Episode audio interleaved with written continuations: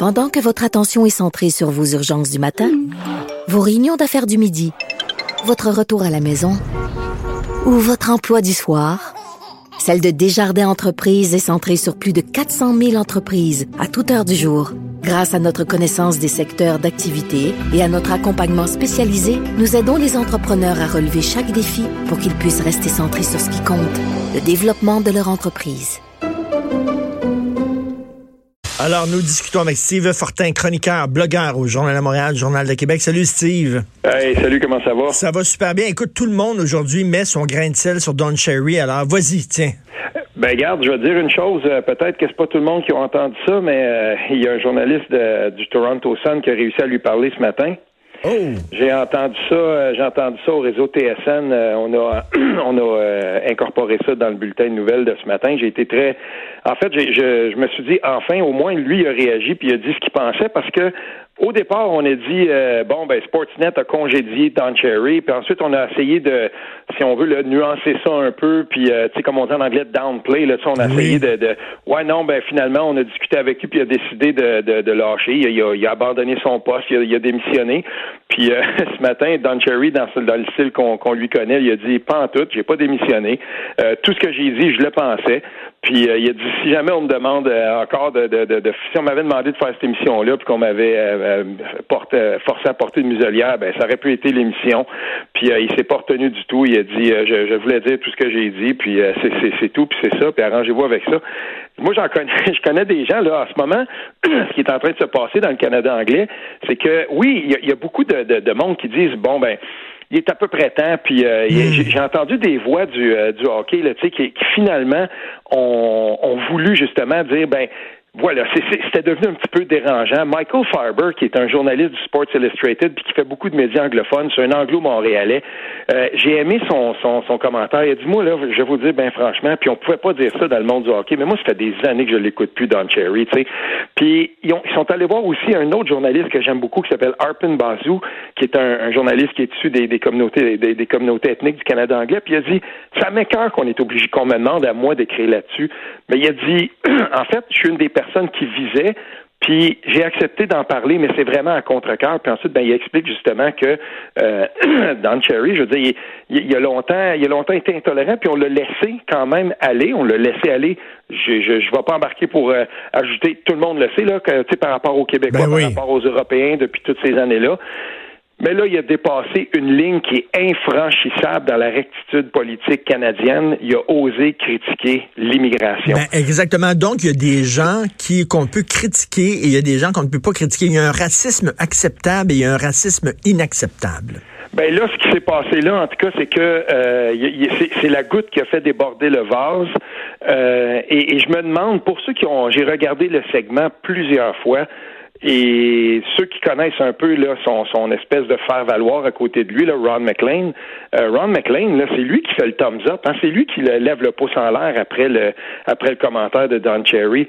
J'imagine qu'on va aussi on va aussi se poser la question parce qu'il y a quelques années de ça, on avait tassé Ron McLean puis on l'avait remplacé par un plus jeune puis on s'était dit ben voilà, je pense qu'il faudrait moderniser il y a eu un tel tollé qu'on a ramené de Ron McLean, puis on a dit, ben, il faut ramener ce segment-là parce que il faut pas oublier une chose. Le, hockey au, Canada anglais, là, c'est, c'est, il, est vraiment miné par euh, le conservatisme.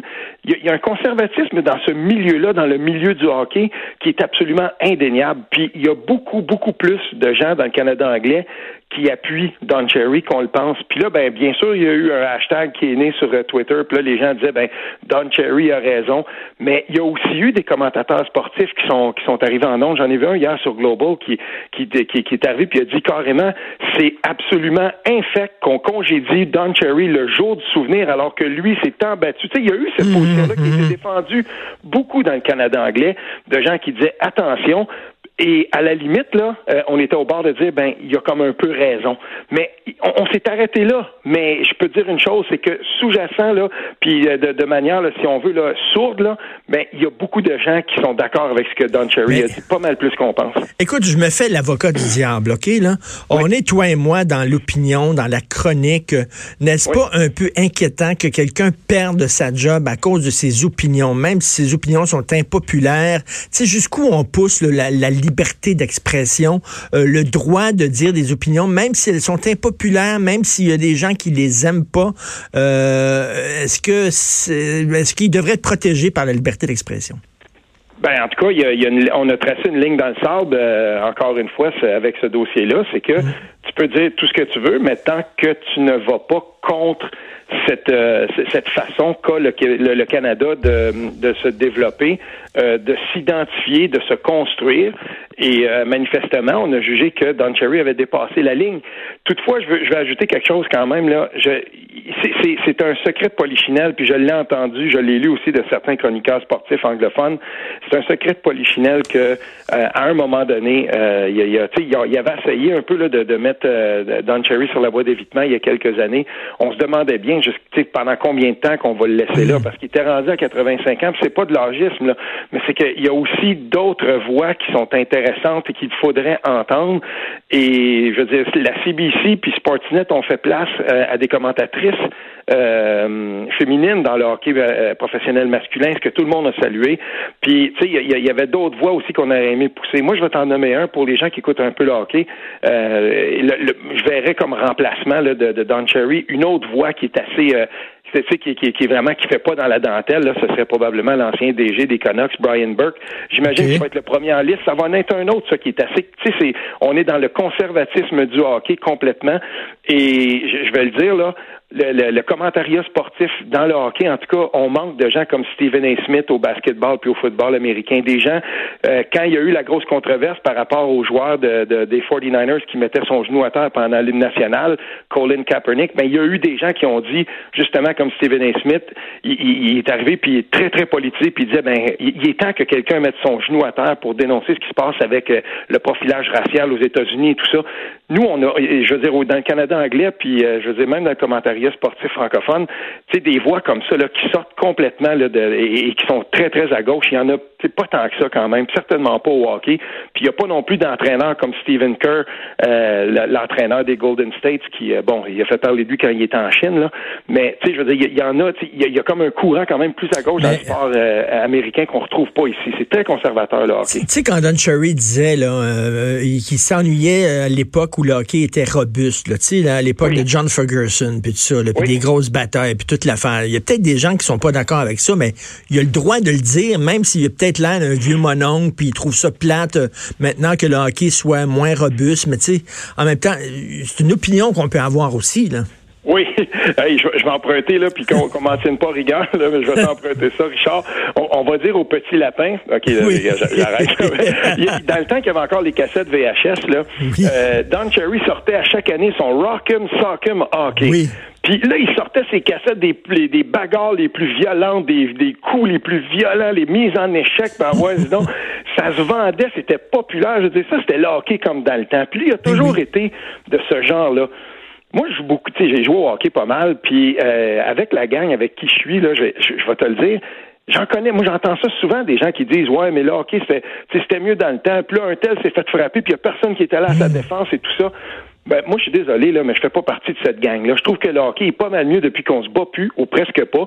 Puis depuis qu'on a axé le jeu sur la vitesse, la créativité, c'est un jeu qui est tellement beau quand il est joué, justement, de avec finesse, avec vitesse. Fait que toi, t'es pas, t'es pas un nostalgique de slapshot, là? Pas tout, pas tout. Et, le, le, hockey qui se joue maintenant, quand on regarde les buts qui se comptent, tu sais, euh, tu te souviens de, de Ketchuk, l'espèce de joueur robuste, mais là, son fils joue dans la Ligue nationale. Le, père, il a mon âge, peut-être un peu plus vieux. Son fils qui coupe à toute vitesse dans, dans, dans l'enclave, le hockey entre les deux jambes, met ça top net. Je veux dire, c'est à ce temps, les joueurs, ils font ça. À mon époque, quand moi, je jouais au hockey, puis que j'étais, exemple, quand je jouais à l'âge des juniors, un, joueur qui aurait voulu mettre la rondelle sur, son, sur, son, sa palette pour essayer de compter un but de le style lacrosse, là, ça serait fait arracher la tête. Mais c'est stupide pourtant, parce que il y a, y a, vraiment là de la créativité. moi, je trouve que le hockey est devenu tellement plus ben, agréable. Écoute, en, plus, euh, c'est, moi puis toi, si tu veux voir deux gars se taper sa gueule, tu vas, tu vas dans un combat de boxe. C'est ben ça, oui, tu vas voir le, le, senior, tu vas voir ben le, tu vas voir la Ligue senior, puis tout ça, mais tout ça pour dire que ce qu'on voit là, c'est la manifestation d'un conservatisme qui existe encore dans le hockey. Et il y a deux, il y a, vraiment, et, là on le voit même socialement, je veux dire, la, façon dont euh, Don Cherry a traité euh, les Québécois, a traité les Européens, puis qui disait, ouais, mais on sait bien, tu sais, à la limite, là, tu sais, c'est des femmes lettres, euh, et, et, je veux dire, ça, c'est ça, c'est révolu, puis je suis content, moi, de, de parce que moi, c'est certain que je suis content qu'on, j'espère qu'on va faire place à, quelqu'un. Je doute qu'on change complètement la formule, qu'on qu'on révolutionne le tout, là, mais, euh, tu sais, il, était quand même temps, je pense que cette voie-là s'éteigne, ça aurait dû arriver il y a très longtemps, mais Je peux vous le dire, en tout cas, il y a pas mal plus de gens dans le Canada anglais qui l'ont C'était un dinosaure. Écoute, euh, le congrès du PQ, là, on n'a pas eu le temps de s'en parler euh, la semaine dernière. Donc, euh, on mise vraiment sur l'indépendance. T'en penses quoi? Ben écoute, il y a autant de, il y a autant d'appréciation de comment ça s'est passé. On dirait qu'il y a qu'il y a de péquistes. J'ai lu j'ai lu tout un paquet de de, moi je vais te le dire là, tout ça ça va pas ça va se décliner beaucoup quand on va lancer la course à chefferie puis le prochain chef. Ben c'est ça. Euh, là on va avoir une idée de d'exactement où euh, le, PQ va se positionner. Est-ce que c'est pas mettre un peu la charrie devant les bœufs, c'est-à-dire quand le chef va arriver, le chef va mettre le parti à sa main? Ben, j'imagine. C'est sûr qu'il y a un programme, puis que le, tu sais, je veux dire, au Parti québécois, c'est très démocratique. On, on, se vote, euh, on se vote des lignes directrices et tout ça. Mais je veux dire, le, le chef peut quand même l'incliner ça euh, de façon, euh, tu sais, il peut quand même mettre sa, sa, sa touche, sa main là-dedans. Mais on, on verra comment ça va se passer. Il y a une chose que je désire quand même mentionner, puis Michel David dans le devoir le, bien, le bien mentionné, je trouve aussi, c'est que tout à coup, la, la, position de Martine Ouellette, puis le, combat de Martine Ouellette à l'intérieur de ce parti-là, euh, ben, je veux dire, on, devrait peut-être au moins lui dire, c'est quoi, t'avais pas, je, je, hmm. m'attends pas à ce que les gens euh, soient, tu sais, tout, euh, qui s'excusaient à Martin Ouellette et tout, mais on hmm. devrait au moins lui dire, c'est quoi, dans le fond, t'avais pas complètement tort. Hmm. Puis ce, parti-là, en fait, va devoir se trouver une voie entre euh, François Legault, qui, oui, prône un nationalisme, mais pour être capable de s'adjoindre des libéraux dans son parti, il est devenu plus fédéraliste que Jean, que Jean Charest.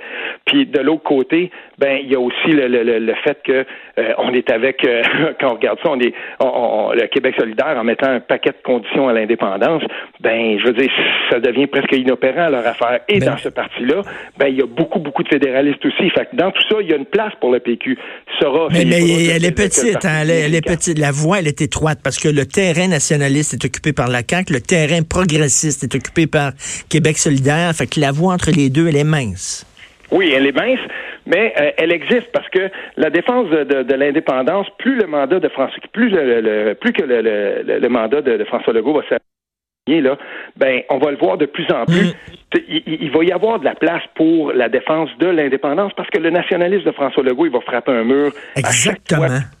intérêts du Canada vont, vont, vont être en, en Exactement. avec le Québec. Moi, je vois ça comme un move d'échec, une stratégie d'échec, c'est-à-dire que euh, Legault va frapper un mur et là, soudainement, le PQ va arriver en disant, regardez, c'est la preuve que l'indépendance est la seule issue. Ben, en tout cas, oui, puis il faut, il faut, le, il faut ça. Puis je, dois dire aussi là qu'il faut absolument que le PQ se sorte du référendisme. Mais ça, on pourra peut-être s'en reparler, mais il y aurait une chronique à faire là-dessus cesser de, de, de, penser en fonction du référendum, mais travailler à l'indépendance, puis euh, s'interroger et, choisir probablement la meilleure voie pour le moyen. Ça risque de, de ne pas être Aux prochaines élections, la question, Steve, veut, veut pas, peut-être le PQ veut pas se la poser, cette question-là, mais la question que les gens vont poser, c'est que si on vote PQ, ça veut-tu dire qu'il va y avoir un référendum au cours du premier mandat? On va revenir ben, sur ce dossier-là. Là. Et c'est pour ça que le Parti québécois doit commencer à travailler tout de suite sur la réponse à cette question-là. Tout à fait. Mais écoute, euh, j'ai très hâte de voir ça. Euh, qu'est-ce que tu penses du, euh, président du PQ? J'aime beaucoup. il m'avait envoyé son livre. On m'a fait parvenir son livre il y a quelque temps. J'avais commencé à lire. J'ai pas terminé. je dois dire que je suis très content de comment on a on a organisé l'état-major au Parti québécois. donc, moi, je, je, je, je, suis content quand je l'écoute parler tout ça. Il y a, il y a quelqu'un là qui est brillant. Puis, ben, ça va. tu sais, je, regarde là dans, dans tous les états-majors de partis provinciaux. Ben, c'est drôle, mais celui qui a le plus de diversité, ça devient tout à coup le, Parti québécois, celui qu'on aimait qualifié de, de intolérant et replié sur lui-même. Tout à fait. Écoute, continue dans tes chroniques. Tes chroniques, c'est Rock'em Sock'em, tiens. oui, c'est ça, Rock'em Sock'em hockey. Rock'em Sock'em politique. Steve Fortin, chroniqueur, blogueur, Journal de Montréal, Journal de Québec. Bonne journée, Steve. Merci, salut.